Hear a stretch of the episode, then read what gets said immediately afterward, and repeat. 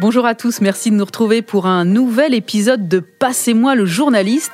Aujourd'hui, j'ai choisi de solliciter pour vous Christophe Cornevin, rédacteur en chef adjoint au service Société du Figaro. Vous avez en effet été nombreux à réagir à son dernier article consacré à la nouvelle carte d'identité nationale. Alors, je vais lui poser vos questions. Bonjour Christophe. Bonjour Charlotte. Votre dernier papier sur la nouvelle carte nationale d'identité électronique fait un carton sur le figaro.fr. Bah, j'ai d'abord envie de vous demander ce que vous inspire l'intérêt des internautes pour un tel sujet. Ben, en fait, euh, la carte d'identité, c'est peut-être un des objets qui est le plus communément partagé par tout le monde. On se souvient tous que c'est euh, un élément qui forge notre personnalité, qui nous permet de nous représenter par rapport à la, à la société. C'est surtout un, un élément qui, qui prouve qui on est. Et dans une société où justement les gens sont en train de perdre un petit peu leur identité, avoir une carte et en plus sécurisée, c'est un élément absolument majeur. Alors passons aux questions des internautes maintenant. Dans votre article, vous précisez que cette nouvelle carte sera gratuite pour les usagers. Or, certains s'interrogent sur le coût de sa fabrication.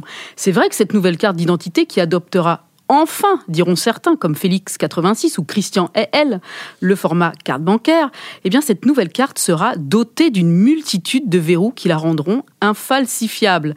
Une sécurité renforcée qui a forcément un coût, on imagine alors Combien, Christophe, coûtera-t-elle à fabriquer?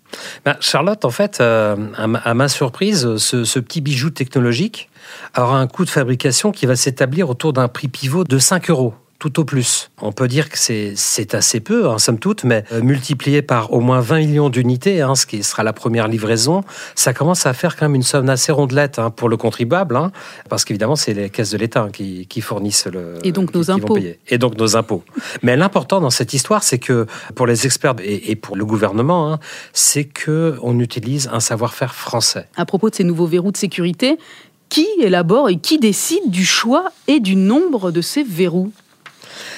alors en fait, il y a deux acteurs hein, qui, décident du, choix et du nombre de ces verrous.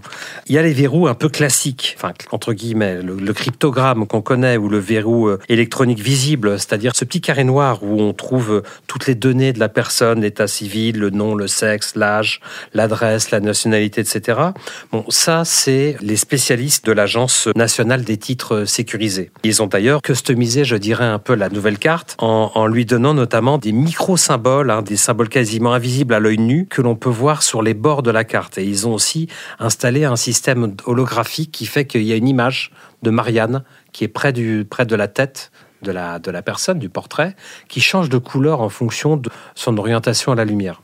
Ça, c'est une chose. Ça, c'est les ingénieurs dont ce qu'on appelle de l'ANS, l'Agence nationale des titres sécurisés.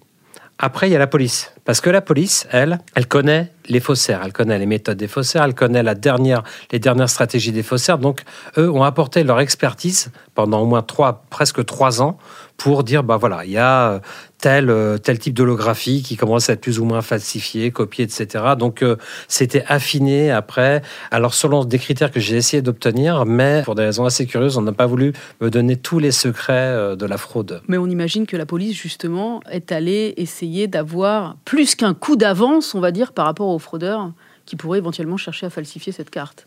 Bien sûr, Bien sûr. Alors en fait, ce qui se passe, c'est que les policiers, ils ont pas mal d'outils, hein, je dirais, pour, euh, pour pouvoir euh, travailler. Notamment, ils disposent de la connaissance des dossiers. Il y a eu 30 démantèlements de filières internationales l'année dernière. Et ces démantèlements de filières ont pu mettre en œuvre des, des modes opératoires particuliers, des officines, parce qu'en fait, euh, ces cartes sont, en tout cas, l'ancienne carte était terriblement copiée, notamment en Turquie, en Thaïlande, où passe une grande partie de la voyoucratie française leurs vacances, et aussi certains pays des, des Balkans. Donc, euh, il y a un savoir-faire des faussaires euh, qui a permis aux policiers de euh, bah, d'anticiper un peu la, le travail de fraude. Alors, vous écrivez, Christophe Cornevin, dans votre article, je cite, Selon les experts, il s'agit d'un des documents les plus sécurisés au monde.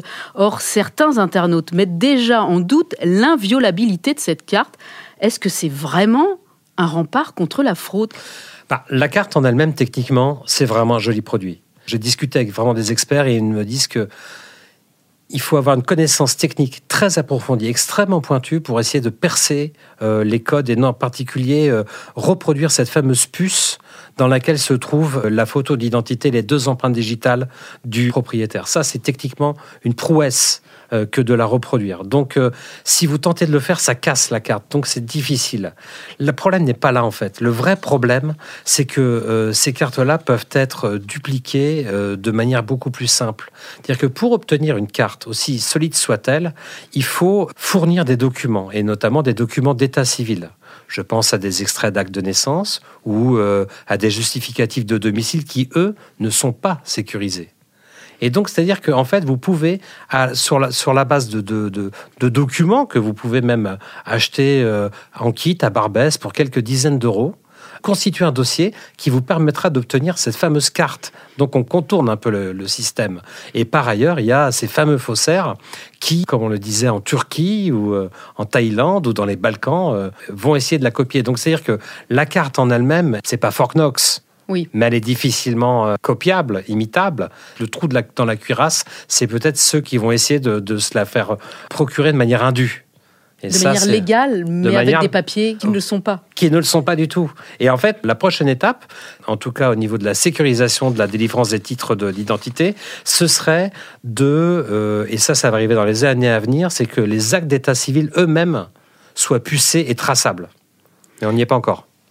Autre question que se posent les internautes, qui va fabriquer cette carte Qui l'imprimera, cette nouvelle carte Et où sera-t-elle produite? Est-ce que ce sera en France ou est-ce que ce sera à l'étranger? Eh ben Charlotte Cocorico, parce que ça va se faire en France. Ça se fait à l'imprimerie nationale, donc c'est à Douai. Et c'est certainement un des lieux les plus sécurisés hein, du pays. C'est un sanctuaire où on a déjà euh, fabriqué avec pas mal de succès le passeport biométrique. Donc il y a un vrai savoir-faire. Et les premières cartes électroniques, elles, ont été imprimées euh, mardi.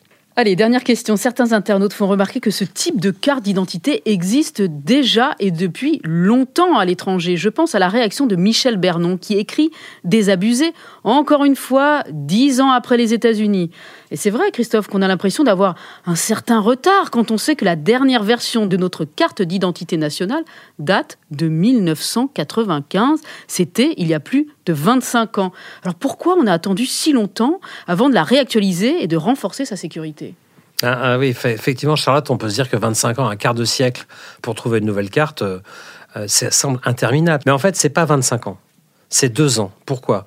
Parce que cette carte, elle a été faite à l'échelon européen.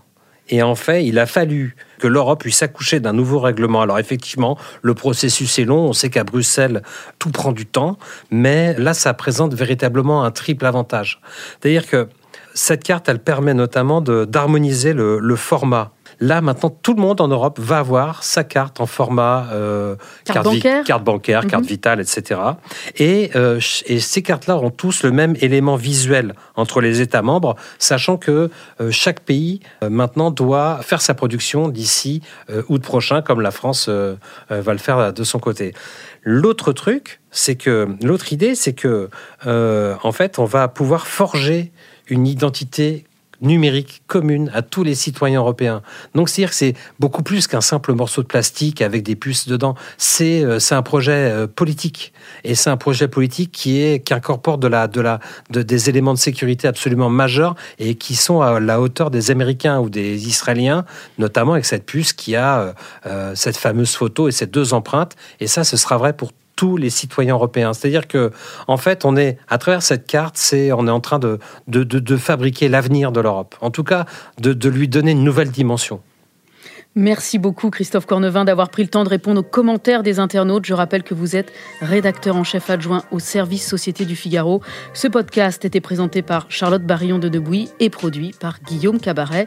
À bientôt pour un nouvel épisode de Passez-moi le journaliste.